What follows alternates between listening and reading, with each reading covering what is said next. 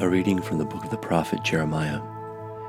For I heard the reproaches of many, and terror on every side. Persecute him, and let us persecute him, from all the men that were my familiars, and continued at my side, if by any means he may be deceived, and we may prevail against him, and be revenged on him. But the Lord is with me as a strong warrior. Therefore they that persecute me shall fall, and shall be weak they shall be greatly confounded, because they have not understood the everlasting reproach, which shall never be effaced. And thou, O Lord of hosts, prover of the just, who seest the reins and the heart, let me see, I beseech thee, thy vengeance on them, for to thee I have laid open my cause. Sing ye to the Lord, praise the Lord, because he hath delivered the soul of the poor out of the hand of the wicked.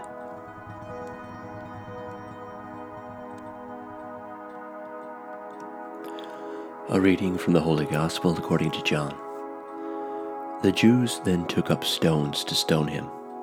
Jesus answered them, Many good works I have showed you from my Father. For which of these works do you stone me? The Jews answered him, For a good work we stone thee not, but for blasphemy, and because that thou, being a man, maketh thyself God. Jesus answered them, Is it not written in your law, I said you are gods?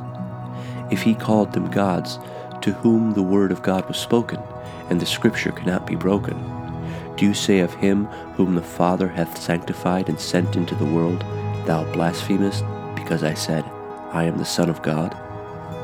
If I do not the works of my Father, believe me not.